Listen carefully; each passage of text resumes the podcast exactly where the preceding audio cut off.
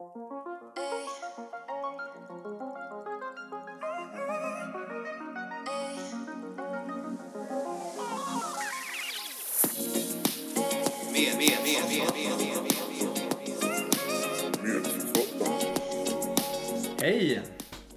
allesammans Hejsan. Hej.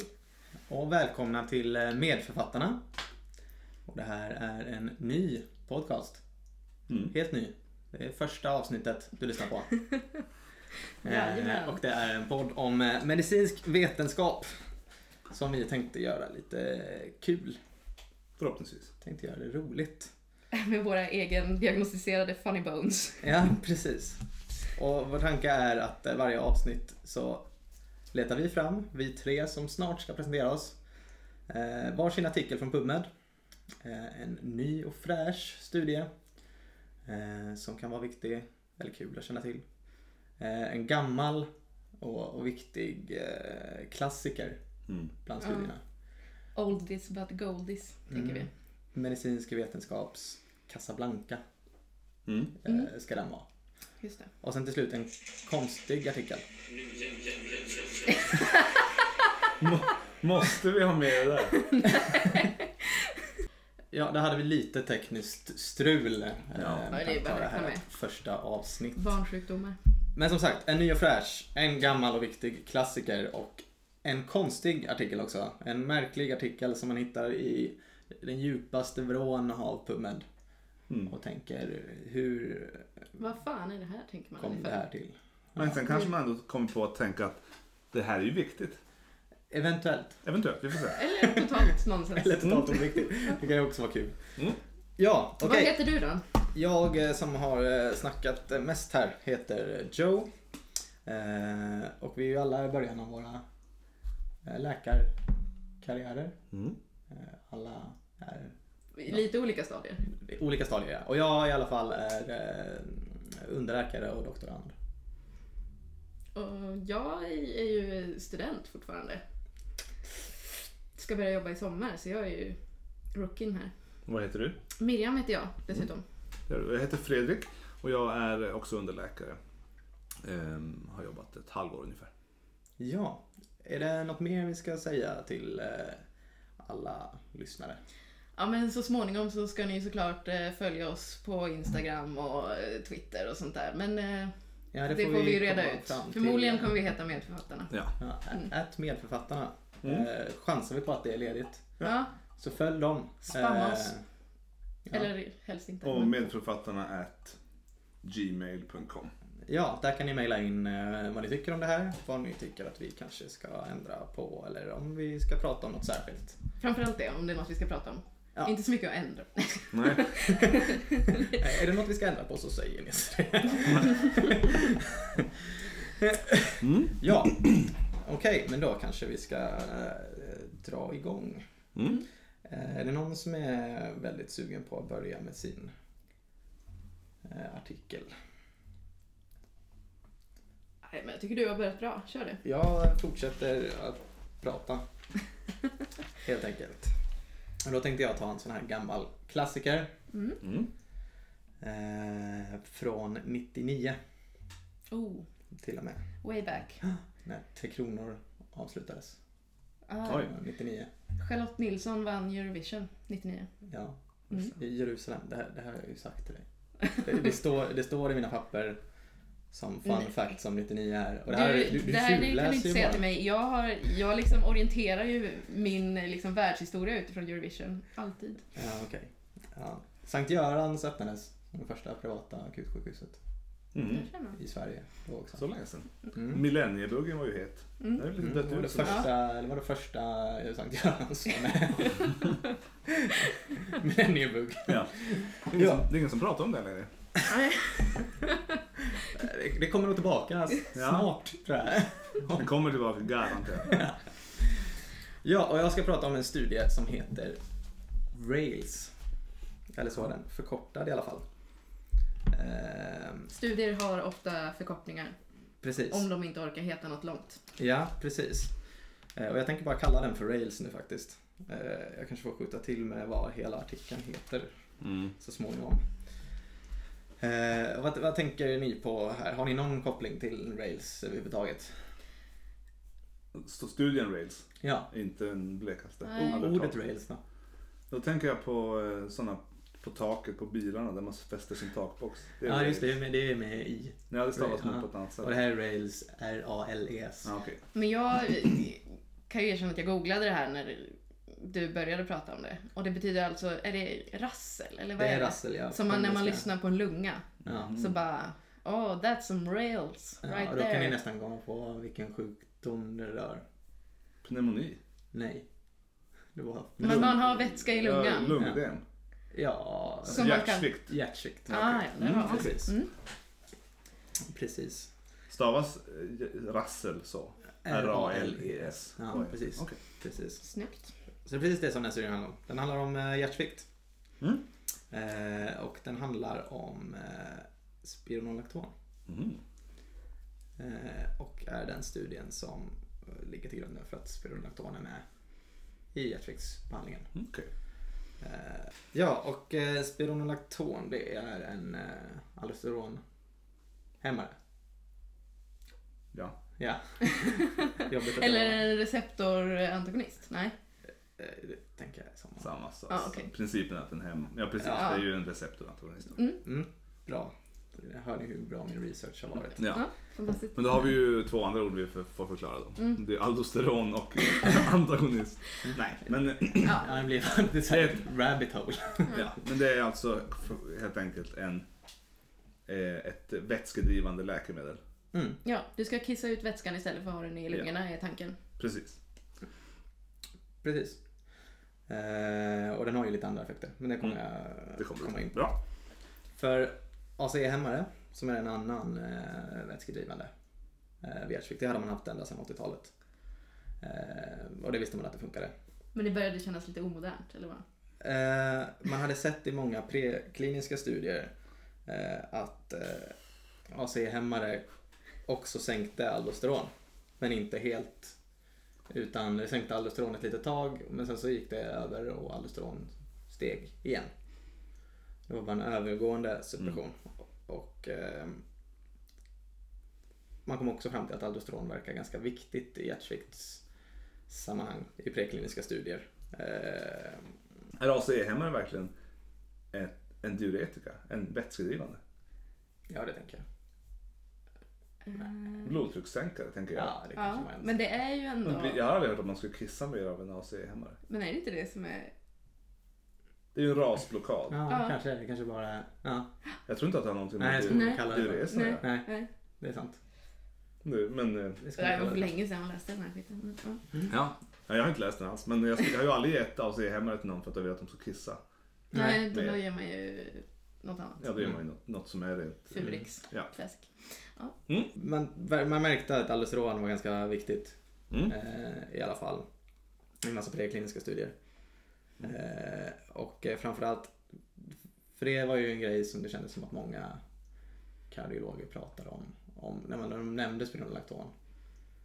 Eh, Ja, de vill alltid försöka sätta dit den så här, vilka är de så här, viktiga, alltså vilka är mortalitetssänkande? Eller var det den grejen de ville sätta dit den på? eh, ja, precis. Det var ju, ja. Mm. Och så hade de ju en grej om hur det funkar också som man aldrig riktigt fattade, kände jag. Under utbildningen? Ja, Om när de pratade om remodellering. Remodellering? Ja, i hjärt, Ja, hjärtat hjärtmuskeln ja. Just det, att det skulle vara på något sätt hjärtskyddande eller? Precis, att aldosteron ehm, ökade ombildningen till fibros, eller fibrosbildningen i eh, myokardiet.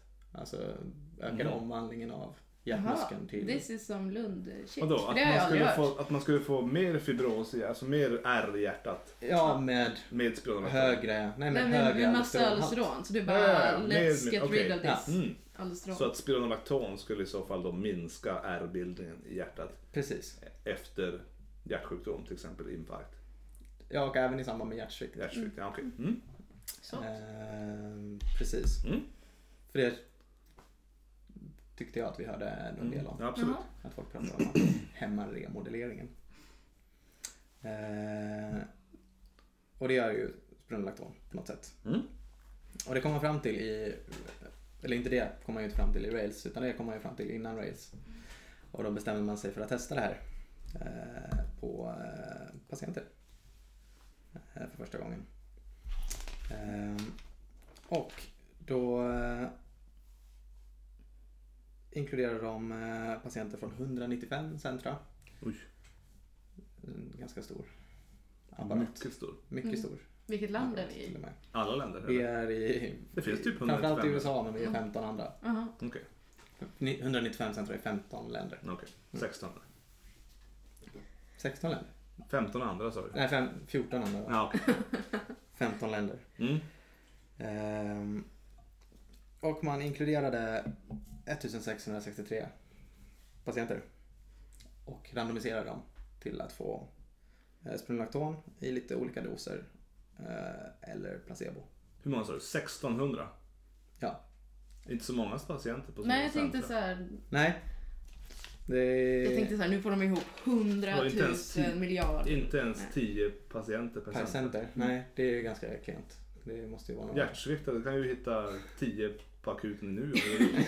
Under en sten, det bara lyfter och så ligger de där och Om vi går vi till akuten nu så hittar vi 10 hjärtsvikt. Eller inte till akuten, går vi till sjukhus, till en Ja. avdelning så har alla hjärtsvikt. Ja, Nästan. eh, men det kan ju bero lite på inklusionskriterierna. Ja. Mm. eh, också. Eh, de hade ju inklusionskriterierna eh, skulle vara svår hjärtsvikt. Eh, ni har klass 3 till 4 Mm. och ni har ju en klassificering för hjärtsvikt, svårighetsgraden Mm. av hjärtsvikt. Så Som om man har tre, tre eller fyra, tre då kan man inte gå 200 meter på planmark utan att bli... Stämmer det? Ja, det är något stämmer. sånt där. Mm. Ja. Fyra är man Fyra, ju då är man, kan man inte ens prata utan att bli andfådd. Ja. Man måste sitta och sova. Samtalsdysmé. Mm. Mm. Så det här var sjuka människor. Ja. Precis. Eh, Som redan skulle stå på eh, ACI-hämmare. I full dos då. Ja, de skulle Mm. redan ha, eller dosen tror jag varierar lite grann. Okej. Men bästa möjliga tillgängliga medicinska... Precis, de Ja, skulle de redan skulle behandlade välbehandlade. i, Mm. i övrigt. Ja, Okej. precis. Ehm, precis, och där körde man igång. Mm. Ehm, Det låter ändå lite att bara få ihop 10 per centra. ja, absolut. Speciellt 99 då hjärtsviktsbehandlingen måste ha varit sämre än vad den är idag. Mm. Men då kanske det var svårare att hitta folk som var optimalt behandlade. Som var... Optimalt behandlade? Ja, ja fast... Eller så var folk bara Ja, skitsamma, skeptiska. de, de fick ihop så många. Ja. Och de hade lite andra, de hade lite, eh, de fick få Furix också såklart. Men vad visar, hur länge körde de då? Och vad visar det? Eh, de körde ett tag. Ja, men det är viktigt Ja. alltså, de kör ett tag. Ja. Tills de fick eh, ihop Mm. 1663 patienter. Och sen bara sket de i dem. Så det är ingen som vet hur det gick sen. Nej. Jo, Ja, jag vet det. Ja, de har gjort den. Hur det gick. Mm. Eh, för i spironolactongruppen så var det fler som eh, Eh, Stopp där, en fråga. De randomiserades till antingen spironolakton eller bästa medicinska behandling och placebo. och placebo. Mm. Så det- så alla fick en extra tablett? Alla fick ju bästa Ja. medicinska behandling som då var AC-hämmare och Furix när de behövde. Ja. Och sen fick då någon sockerpiller och några fick. Spironolacton. Och visste läkarna om vem som fick vad? Nej, det var blindat. Det var blindat. Superblindat. Ah, ingen, dubbelblindat. Ingen Ja. visste. Förutom den som satt på, på facit så att säga. Ja, precis. Men då var väl säkert i något kuvert som inte Ja, fick ett öppnas. kassaskåp i Mm. USA. Mm. Ja. Ett Frans Jäger? Mm. Ja, något av de 195 centra. Ja. Ja. Eh, ja, i alla fall i den här gruppen av patienter som fick spironolacton Mm. så var det fler som sjönk i nya klass. Och det är ju bra. Det är positivt att sjunka i nya Mm. klass. Alltså de bör kunna gå längre helt enkelt? Ja, utan att- kan gå längre sträckor Mm. utan att bli andfådda. Helt enkelt. Mm. Eh, det var eh, 33 procent i den gruppen som eh, inte fick spironolacton och 41 procent i den gruppen som fick spironolacton. Ja. Som Okej. sjönk i en nya klass. Men det är ändå Det ingen gigantisk skillnad. Skillnad. Inget, eh, Men, och de var ju redan från början välbehandlade med bästa möjliga Ja. behandling. Eller hur? Ja. Och ändå så var det då 33% som sjönk i... Mm. Okej. Ja, men det kanske... Ja, det är klart de kanske inte hade haft, haft sin behandling jättelänge. Nej, och jag vet inte. Men det här måste ju, om du, den här remodelleringsteorin är sann, då måste det vara en sjuk skillnad om, om du säger ah, jag har gått och haft min hjärtsvikt i tio år och nu kommer den här nya medicinen och så börjar man ta det, spironolakton. Mm. Då måste det vara en väldig skillnad mot att man eh, får spironolakton direkt bara så här, och ah, slippa den där fibrosen. Mm. Ja, Så jag Det menar, det, ju- den effekten ser du ju inte här. säkert följts upp. Säkert. Säkert. Ja, men jag bara, annars Mm. borde de göra det. Det är min Ja. fantastiska idé.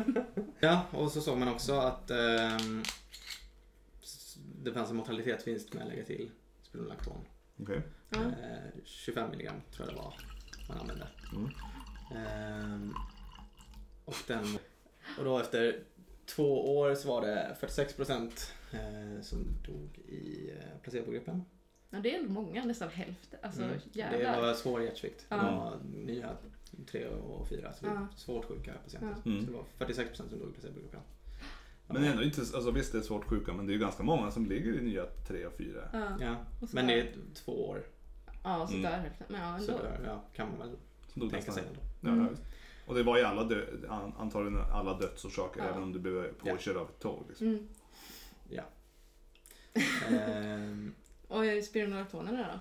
Hur klarar de sig? ja, de fick, eh, det var 35 procent mortalitet i den- gruppen. Så ändå en ganska Ja. Så det var nästan, rejäl vi, sänkning. 11 procent. Ja, det fanns en relativ risk också.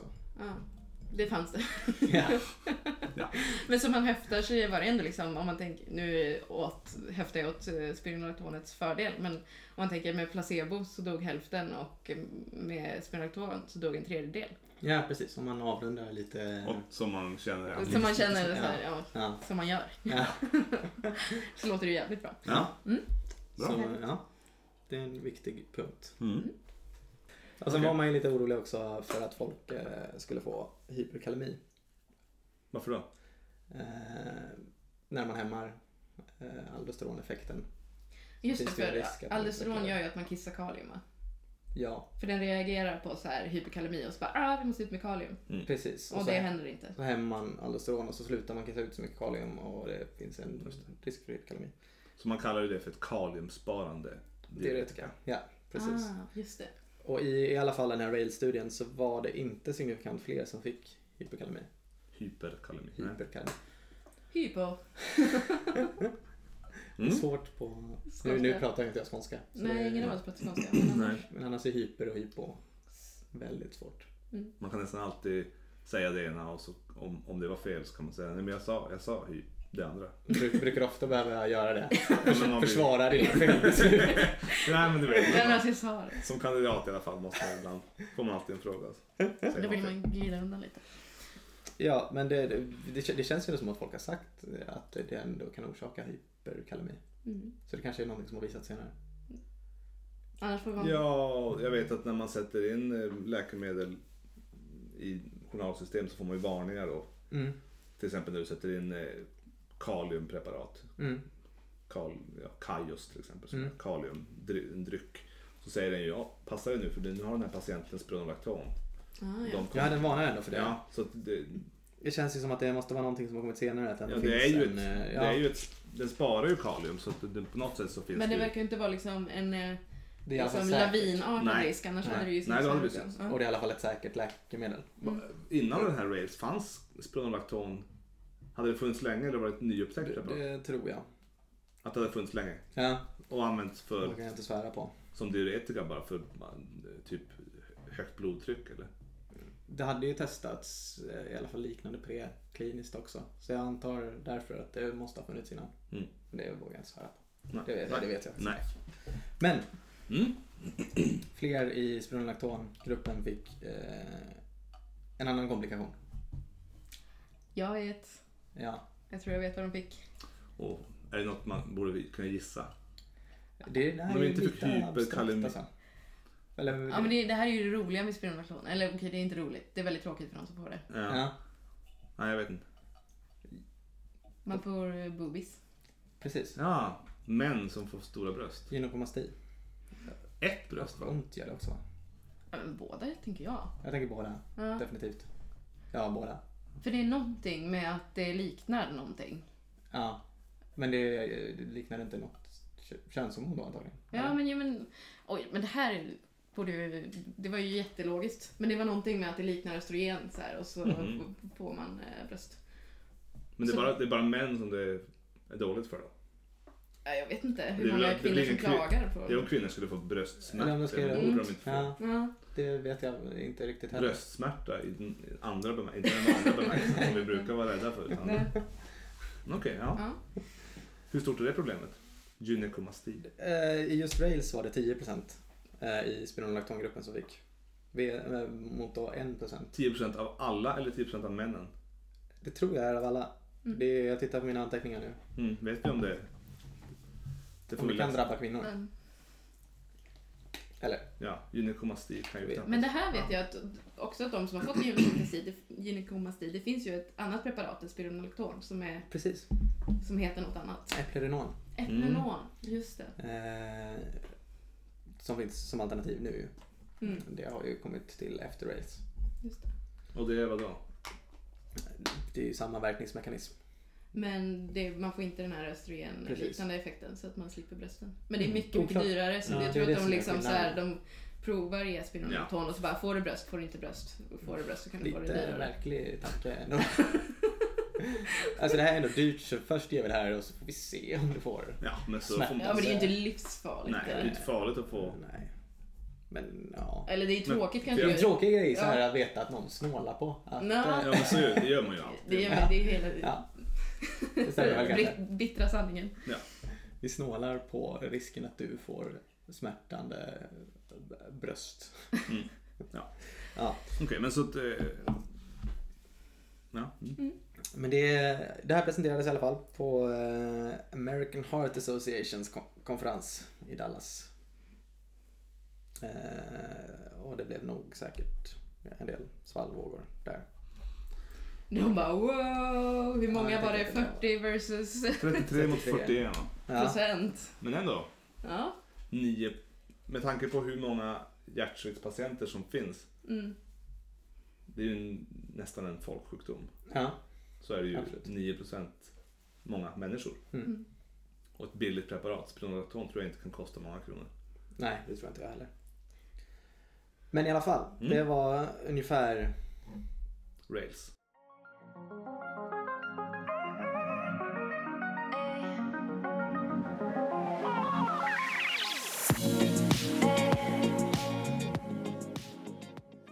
Ja, och då tänkte jag gå vidare lite med rails. Mm. Eh, utöver själva studien. Eh, och prata om eh, förkortningar Mhm. på studier. Det är väldigt många studier som har förkortningar. Mm. Jag kommer komma med några exempel. Rails är ett av dem. Eh, och vad, vad, vad tycker ni om Rails?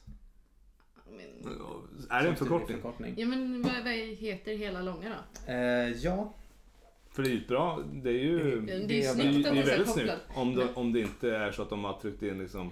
Det är ju en fråga om hur krystat det är. Ja, precis. Det brukar ju vara ganska krystat. Mm.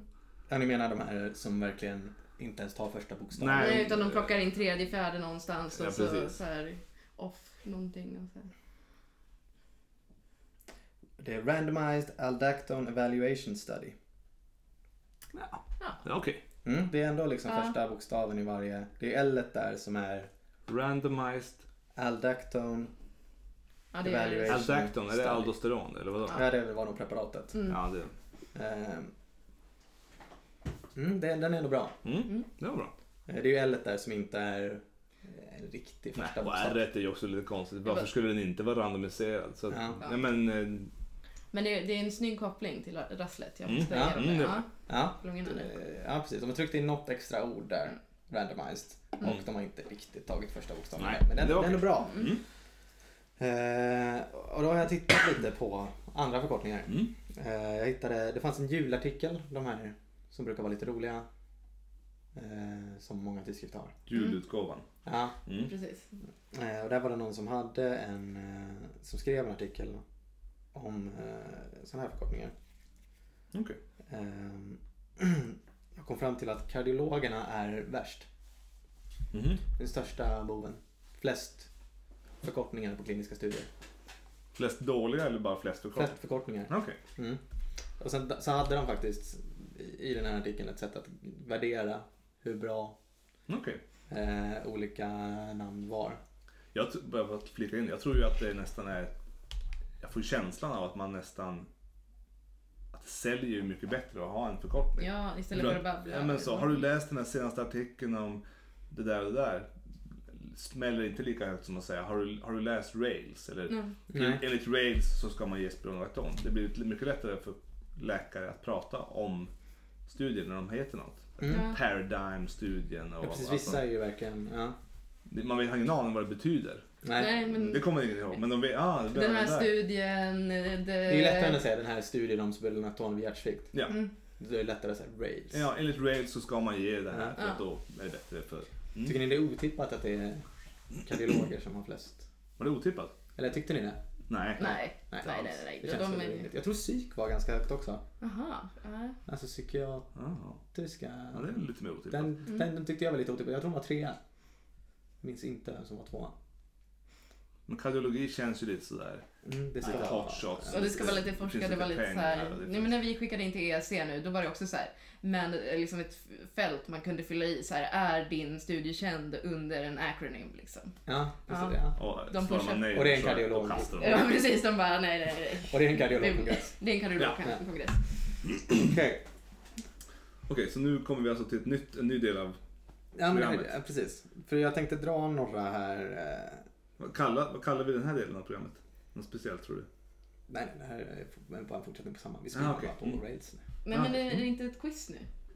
Jo, Någon sorts quiz? Ja, men Ja. bra. så nu tänkte jag quizza er lite grann på eh, Quiz time. vad ni tror är riktiga eh, namn på kliniska studier, förkortningar.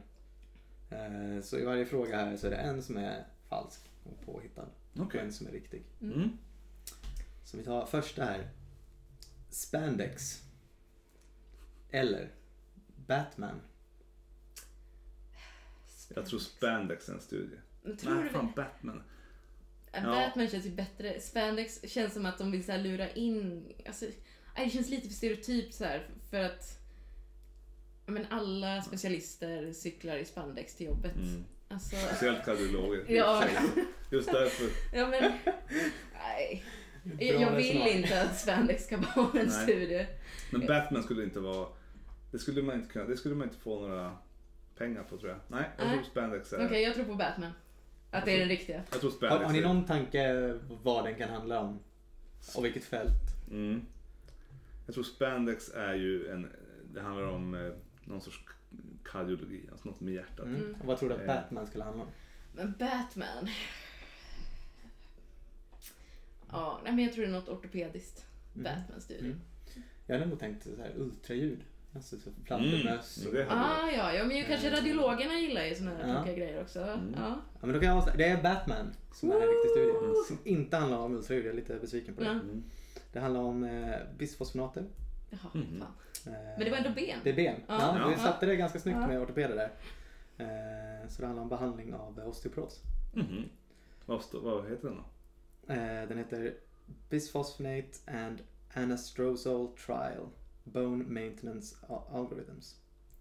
Assessment. lite krystat. Också. Ja, det var det verkligen. Alltså det, Batman finns inte riktigt med där. Alltså, Det är verkligen såhär, de bara, det här är, okej osteoporos, är det kul? Alltså, om man- bara, om man skulle- nej, vi om- måste döpa det till Batman om man skulle ta första bokstaven där så skulle det ju verkligen bli Bat BMMA. BMMA. Nej, Men om de hade Eller A. där men så då hade ju ingen människa det. läst den. Nu Nej. kanske det var Nu heter någon den ny- Ja, jag är sugen. Ja. Redan nu. En till då. Ja. Mm. Eh, Satan eller Devil. Ja, det måste vara Devil. Ja, Satan alltså. Vet, Satan, det skulle, det skulle typ inte ens godkännas tror jag i Nej, men visst är. Satan mer laddat Ja, det än jag eh, absolut. Devil Devil är absolut. Ja. Devil heter, kallar ju folk sina hundar och sånt. Ja, precis. Eller vargar eller vad fan. Ja, vad de har nu. Det stämmer. Ja. Har ni någon tanke om vad det kan handla om? Devil. Devil. Devil-studien. Devil, Devil trial. Ja.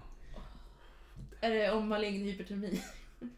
Det är en bra tanke. Ja. Vad? Hypertermi. Ja, men det här när man blir svinvarm av... och eh, behöver kylas ner i ja. sjukhusets kulvert. Ja, tänkte Mhm. så här lite. Och få dantrolen, tror jag. Ja, Handlar det om det? Eh, nej, det var bra teori. Alltså, den handlar faktiskt om uh, immunoterapi mot uh, jordnötsallergi.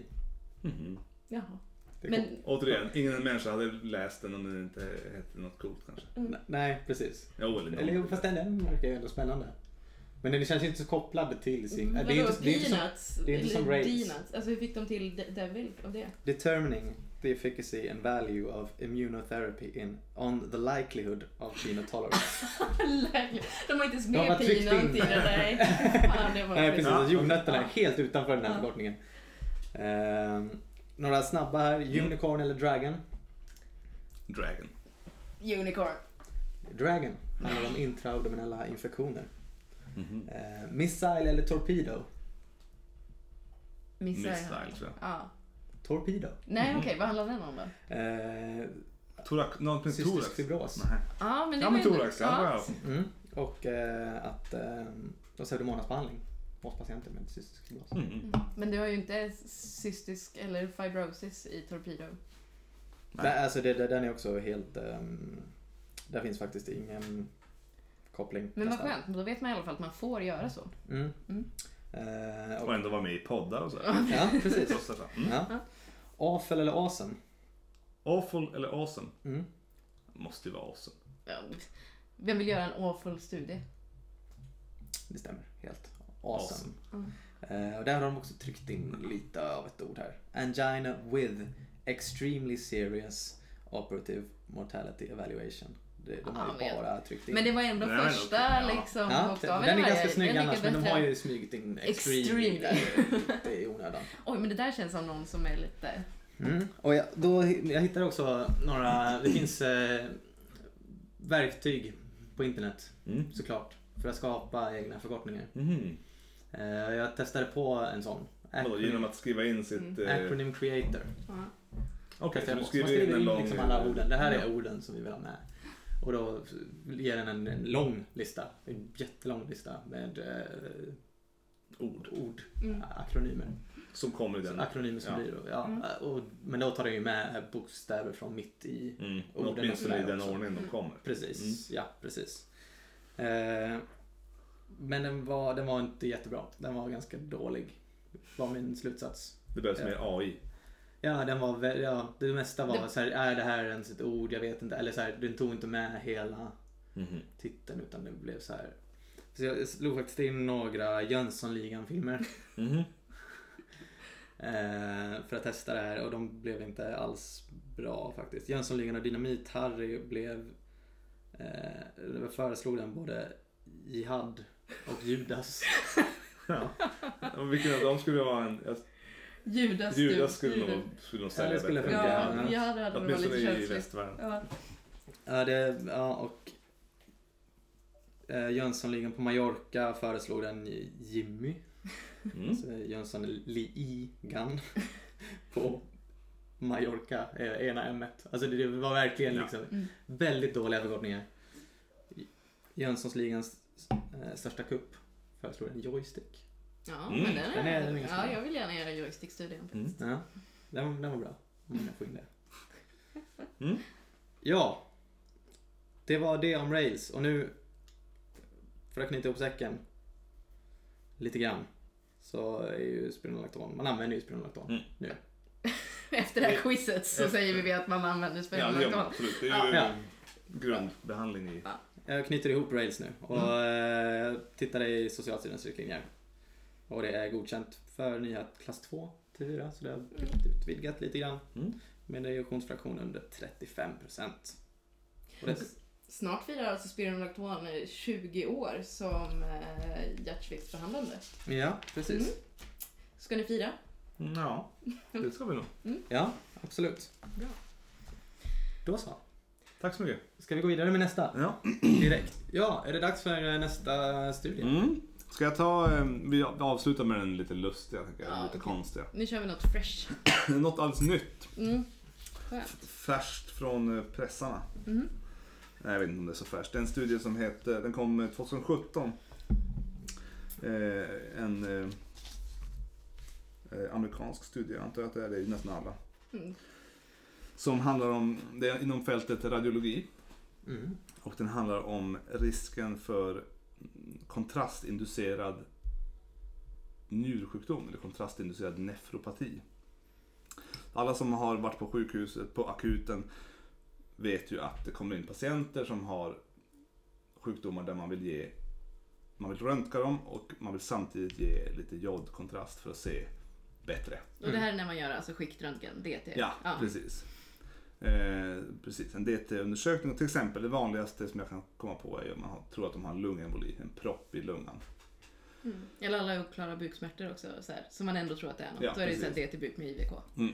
Och så eh, vill man göra CT och gör man, har man åtminstone vid lungproppar, lungembolier, så ser du ju ingenting om du inte stoppar in. Alltså du, ser ju ingen, du har ju ingen aning om det finns Nej, en det är ju kärlen. Det är helt meningslöst att göra en, en, Mm. En eh, CT utan CT kontrast. utan kontrast. Då kan du strunta. Då kan man göra en lungskintografi som en annan undersökning. Men den görs vad jag vet inte på, på jourtid. Mm. Utan den görs lite mer sådär. Mm. Måndag till fredag 8 till 5.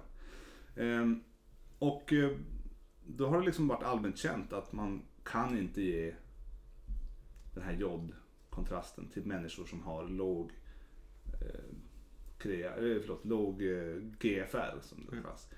Som är ett, ett mått på hur bra njurarna Ja. funkar, hur bra de är på att filtrera blodet. Så om man kastar njurar så är det inte bra med Precis. kontrast. Kassa njurar, ge inte kontrast. För om du ger kontrast till någon som har dålig njurfunktion så kommer de få ännu sämre njurfunktion och kanske bli dialyskrävande så man får skicka dem till, till njuravdelningen och så har man skaffat sig ett ännu större problem Mm. än vad man hade.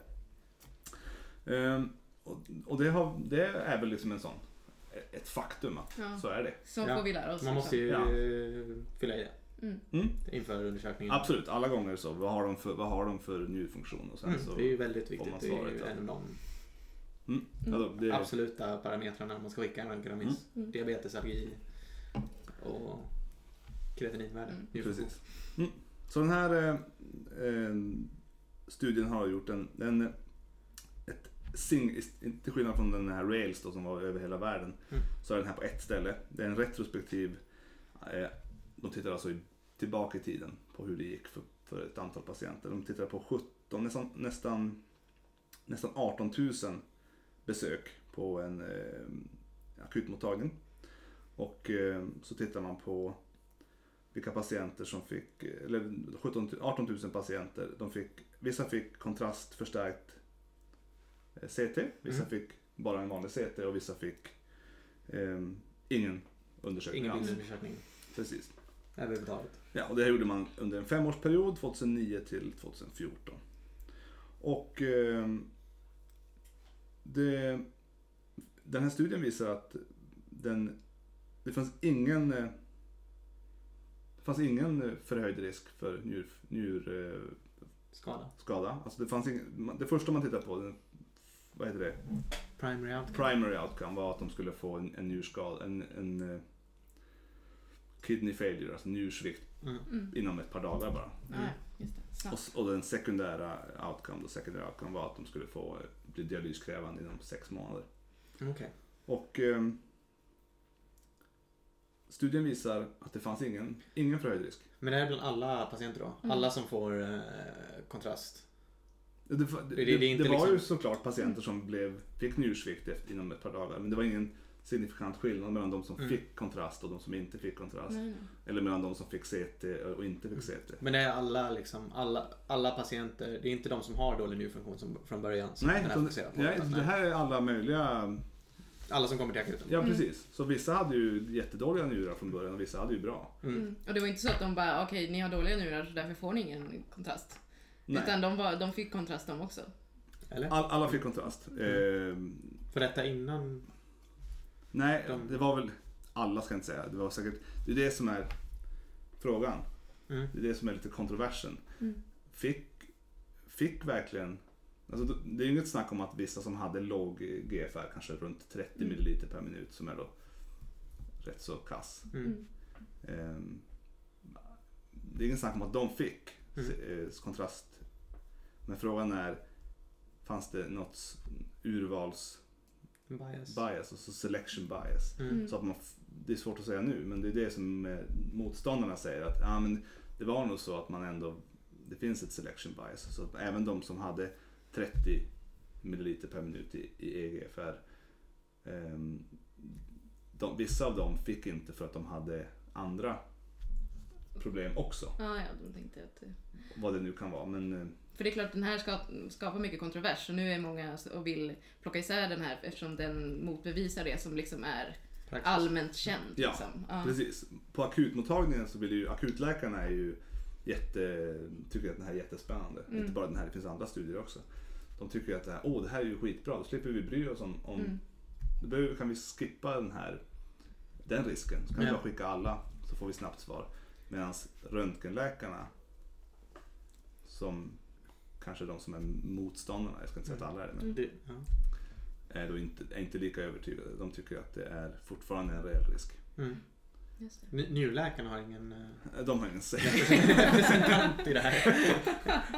Nej, de, det, är- det är ingen som bryr sig om dem. Eh, Det, det, jag är inte alls insatt i vem som är för och emot. Men Nej, jag, jag, nej. jag, det jag hör på akuten är ju att Mm. många tycker att ah, det här är ju jättebra. Ja, För det blir det. gör ju livet lättare på akuten. Ja, Ja. och det, det är Eh, skönt. Precis. behöver man.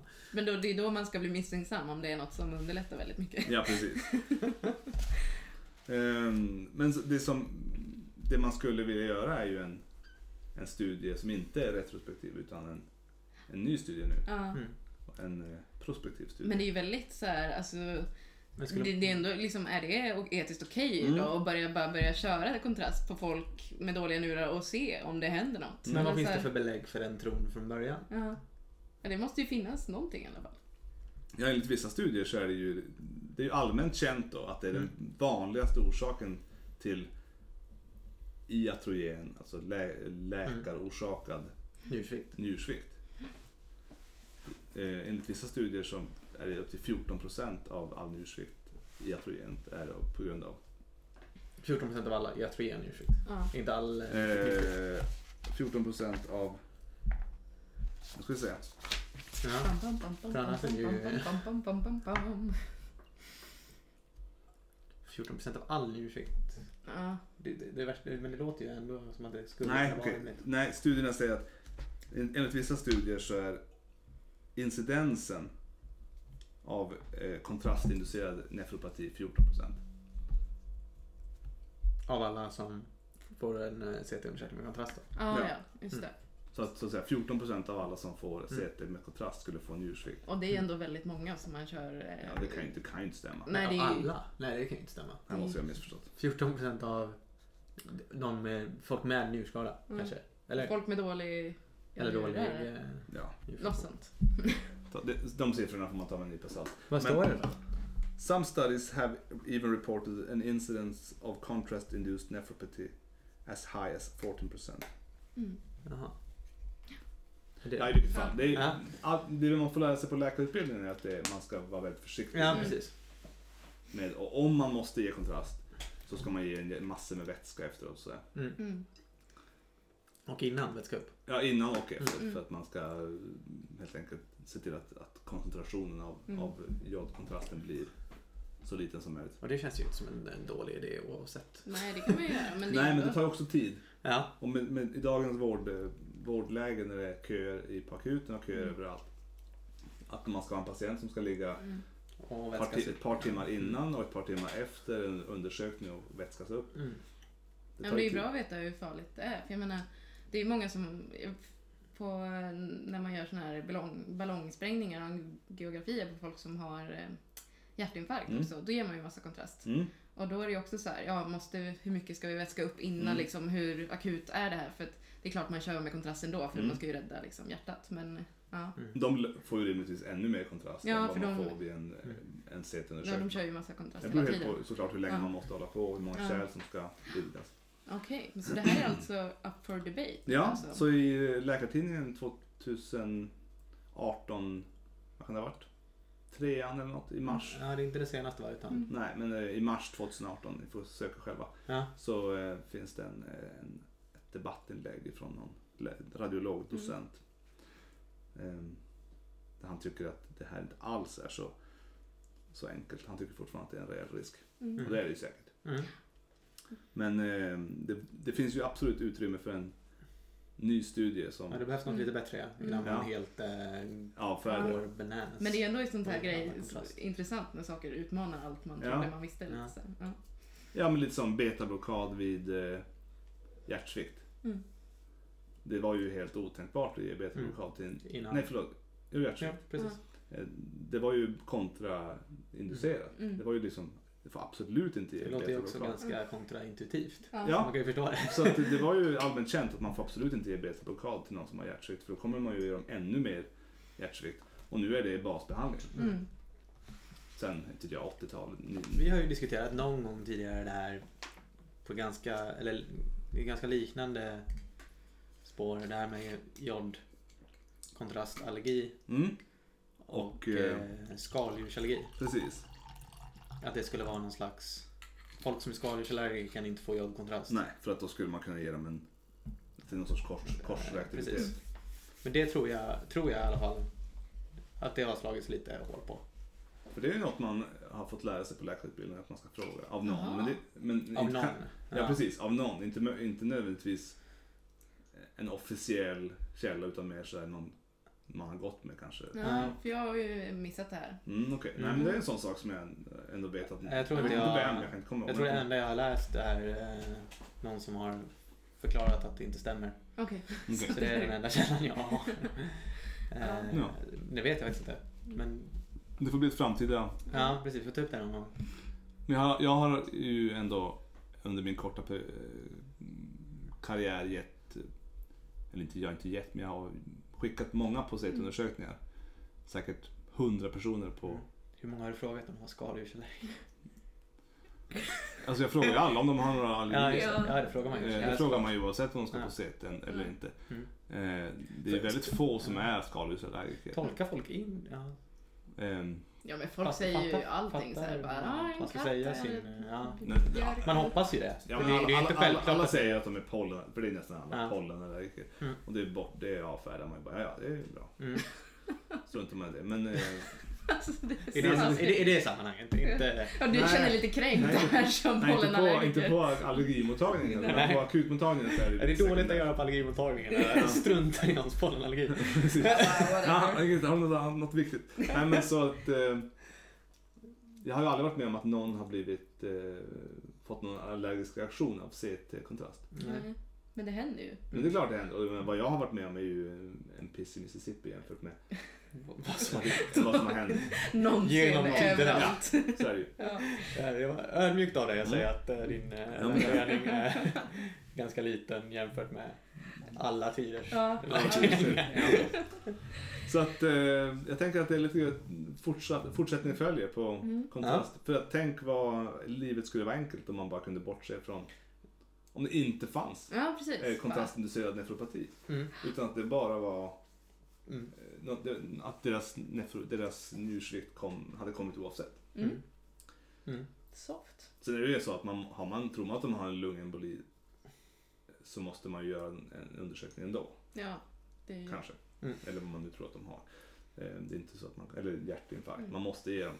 Mm. Man, det blir Det här blir- blir- vägar. Nytta och risk. Ja. Mm. I de fallen får man kanske i alla fall lite bättre samvete. Mm. Ja. Ja, om man skulle kanske, om det inte fanns så stor risk så skulle man då kan man ju mycket lättare snabbt gå på CT. Mm. Utan att överväga. Så är det önsketänkande eller liksom Mm. real deal. Mm. Truth will be known. Mm. Bra catchphrase där. Ja, jag känner det. Truth will be known. Ja, Ja. vara ett motto för podden. Ja, men jag tänker det. Alltså, jag försöker lägga in lite truth is out buzz there. phrases här Ja. ibland. Ja. Ja. The truth is out there klattkärr. Ja. Ja. Mm, taget. Men taget. Ja.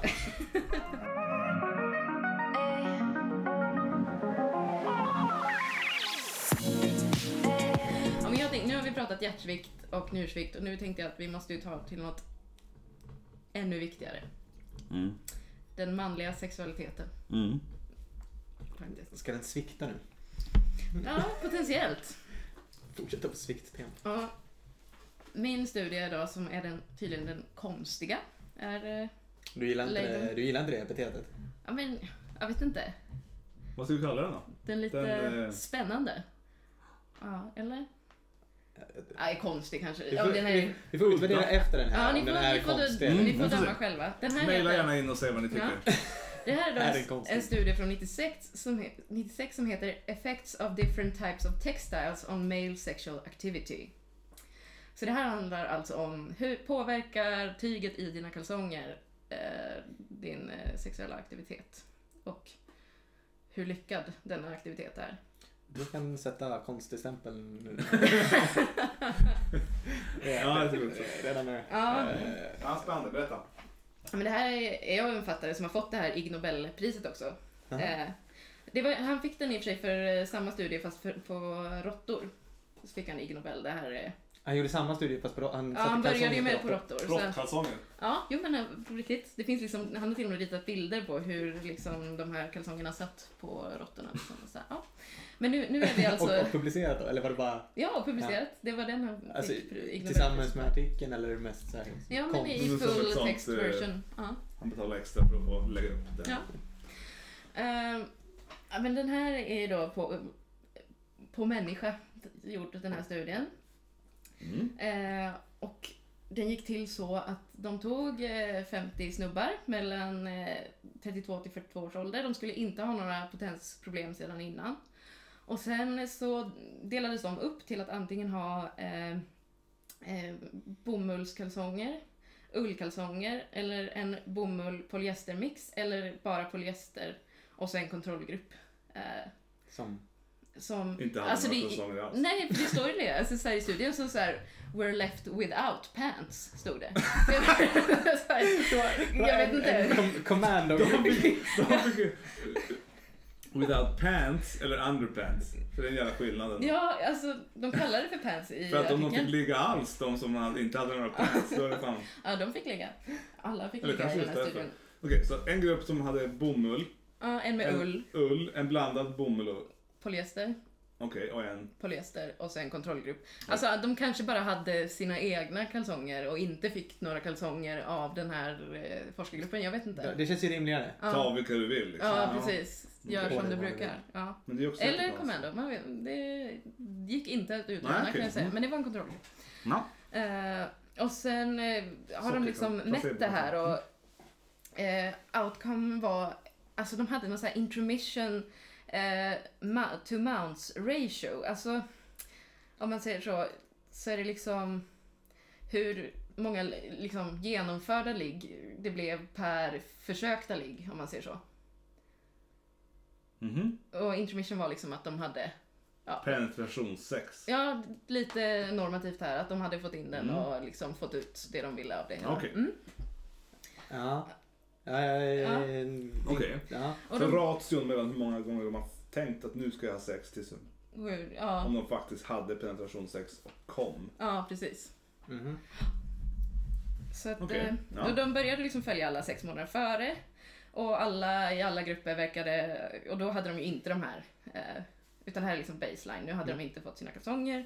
Och alla verkade ha legat, ja, typ eh, 10-11 gånger i eh, eh, månaden. Är det här självrapporterat? Det är, alltså, det är det här jag är sjukt skeptisk till, men det Mm. kommer vi. Ja. Ja, och alla har liksom lyckats med det de försökte Varje också. gång. Ja, varje gång. Ja, såklart. Eh, och sen eh, så fick de på sig de här kalsongerna och de skulle ha dem hela tiden, dygnet runt och only change when soiled. och du Ja. vet inte hur mycket, det beror det kanske är individuellt också vad man tycker är. Vad man tycker är sorgligt. Att man har Ja. lite olika uppfattning. En matsked. Av vad och så vidare. När de har skitit ner sig så får de byta. Eller Ja, ja, eller Eller känner, börjar känna att det är ofräscht kanske. Smutsiga va? Ja, Ja. precis.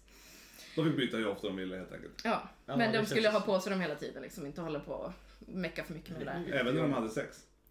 Alltså jag, jag tänker ändå att de måste, de fick förmodligen, alltså på något sätt så måste de ju få access. måste de, det blir väldigt Ja. svårt. Ja. Ja. Men det är Det annars kan inte vara liksom. hela, hela tiden. Ja. Man kan inte duscha. Nej.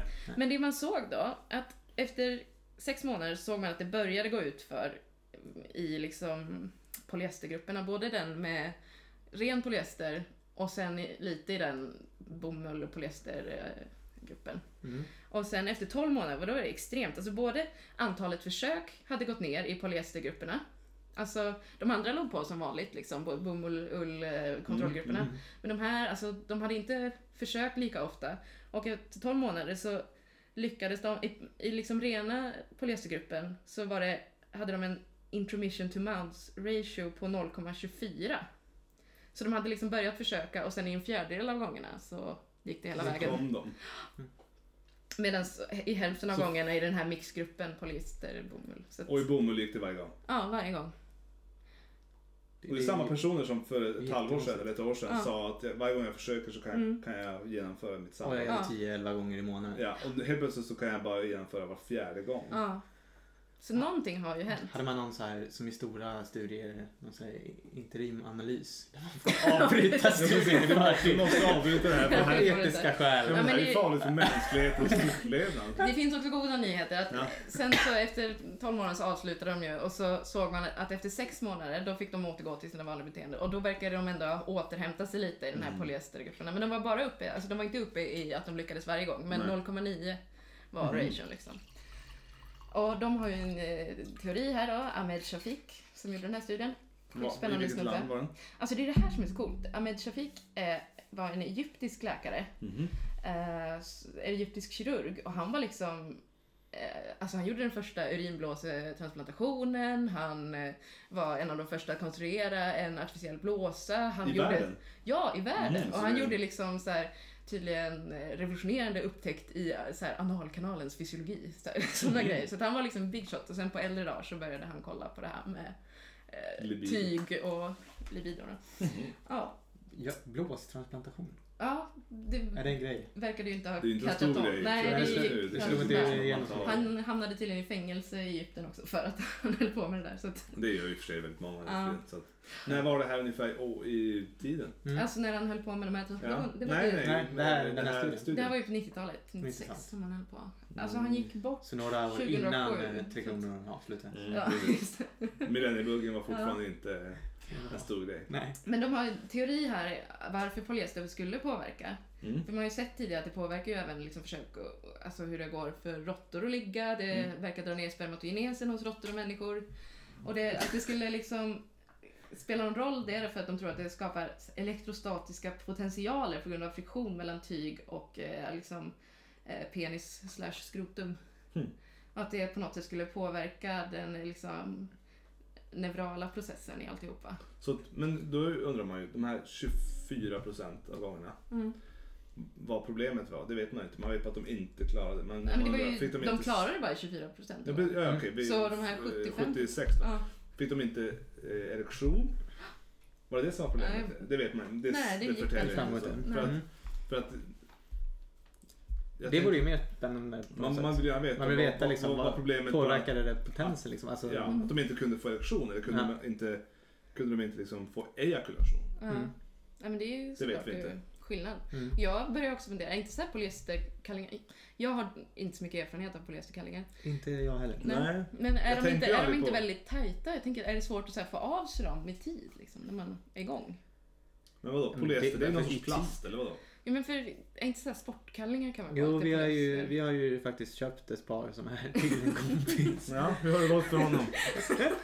inte så bra. Jag kan fråga honom. Eh, Ja, vi det var ju såna här, eh, vi, vi köpte dem på skoj för att det var, det stod på förpackningen att man liksom kunde ha dem hur länge som helst. Så här, att Ja, just det. kunde vända dem ut och in, Ja, men det, kör på ja, men jag. Jag, jag går ju i fjällen ibland, då vill man ju Ja. ha, då vill man ha så... Det var ha, på någon sån här typ natur. Mm. Ja men så, man vill ju ha eh, typ bambukalsonger i stort för att det ska tydligen inte lukta. Ah, ja. Så Eller inte bara friluftsmänniskor som hör det här kan gärna Ja. rapportera in sina egna erfarenheter. Men det Ja. har man ju oftast när man går i fjällen kanske och tältar och så. Mm. Jag vet inte hur mycket man... Ja, då blir man också, Ja, Då är man kanske inte så jätte- jättesexuellt aktiv. Mm. För det finns ingen annan på grund av kalsongerna. Ja, precis. man tror ju att det är på grund av att man är i fjällen och det, finns ingen annan där. Man är helt ensam. Men det är egentligen på grund av kalsongerna. Men sen, jag blir lite misstänksam också. För att, eh, mycket sån här... Eh, Han sponsrar. jag menar alltså sån här... Eh, men jag tänker så här shape-grejer också för kvinnor är ju ofta, alltså det kan vara nylon också, men då ska det vara liksom polyester eller någonting så här som plastigt som stramar Mm. åt alltihopa. Och bland det sista han hann göra innan han dog den här Ahmed Shafik, det var att visa på hundar att eh, de fick minskad fertilitet eh, liksom av polyestertrosor då blir det i det här fallet, eller hur? Mm. Och till och med alltså, så här, deras progesteronnivåer sjönk. Så det var liksom så här, och de kunde inte, ja. Det här var du, du, du, mig det här med det sista han hann göra innan. Ja men alltså den här artikeln kom ut 2008 och han dog 2007 så det måste vara någon som har skrivit klart åt honom. Så kontentan var att doggy style är dåligt för eh, progesteron. Hos, Ja, hos hundar åtminstone. Ja men eh, Ja, okej. exakt, så det kan ha påverkan på den kvinnliga fertiliteten också. Han bara hann inte komma så där långt, han började i den manliga änden såklart. Och polyester, för de som inte vet. Vad är det för något? Alltså det är polyamid stod det att det var. Att Men det- till exempel såna här... ehm, Vad har jag gjort i vad, Det tror inte men jag har precis, på men det såna här sporttröjor som Ja. är... eh, men också så här Spandex, har vi pratat om det förut? Ja. Ja. Men, är det det, inte polyester? eller Det är det spandex? det känns som en egen grej. Ja. Att polyester Ja. mer Men jag kollade lite så här kläder hemma och då kan det vara liksom så här 20% polyester, bla bla bla, procent bomull. Alltså Mm. så här, Ja. Man får fan Ja, passa sig. ja hem och rota i byrålådorna nu Ja, alltså. det här är ju potentiellt, Potentiellt. Potens. potentiellt livsavgörande. Ja, Ja. för framtida Inte för oss utan för framtiden. Ja. Ja. Mm. Ja. Den har inte blivit eh, uppmärksammad så mycket för- förutom Ig Nobel. Nej, Men Ig Nobel är ju inte så lite. Nej. nej. Så det kanske kommer. Men det, är ju inte, det finns ju inget, eh, inget förbud. Nej, inte ännu.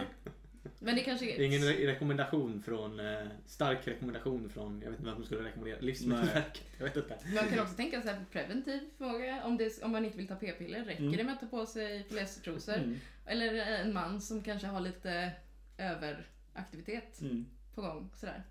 Då, då ska ni inte be era pojkvänner lyssna på det här avsnittet utan ni ska bara ge honom ett par polyesterkallingar. Mm. Som vi gjorde med min kompis. Ja, om ni tycker att lugna er lite. det var alltså budskapet. Ja. Ja. Jag visste det inte då, men nu vet jag varför jag gav honom många sådana. ja, Ja, Mm. var det det vi hade för idag? spännande. Det var Ja, nog allt vi hade eh, att säga idag. Mm. Eh, och ni får jättegärna höra av er med kommentarer eh, till eh, mejladressen medförfattarna at, eh, gmail.com. Med Eller om ni är lite med moderna. Forfattarna. Forfattarna Mm. blir det ju. Och, Eller på eh, Instagram och Insta, Twitter. at medförfattarna. Ja, Twitter, Twitter och at så vidare. medförfattarna. Snapchat, Ja. medförfattarna. det får du stå för. nej, det- nej, nej. Och eh, ja, också får ni gärna eh, också lämna kommentarer såklart eh, i eh, poddapparna ni använder för att lyssna. Och gärna kanske i eh, ett antal stjärnor som ni tycker känns passande. Oj, oj, oj. Mm. Eh, då, På återhörande. Mm. precis. Ha det bra. Ha det bra.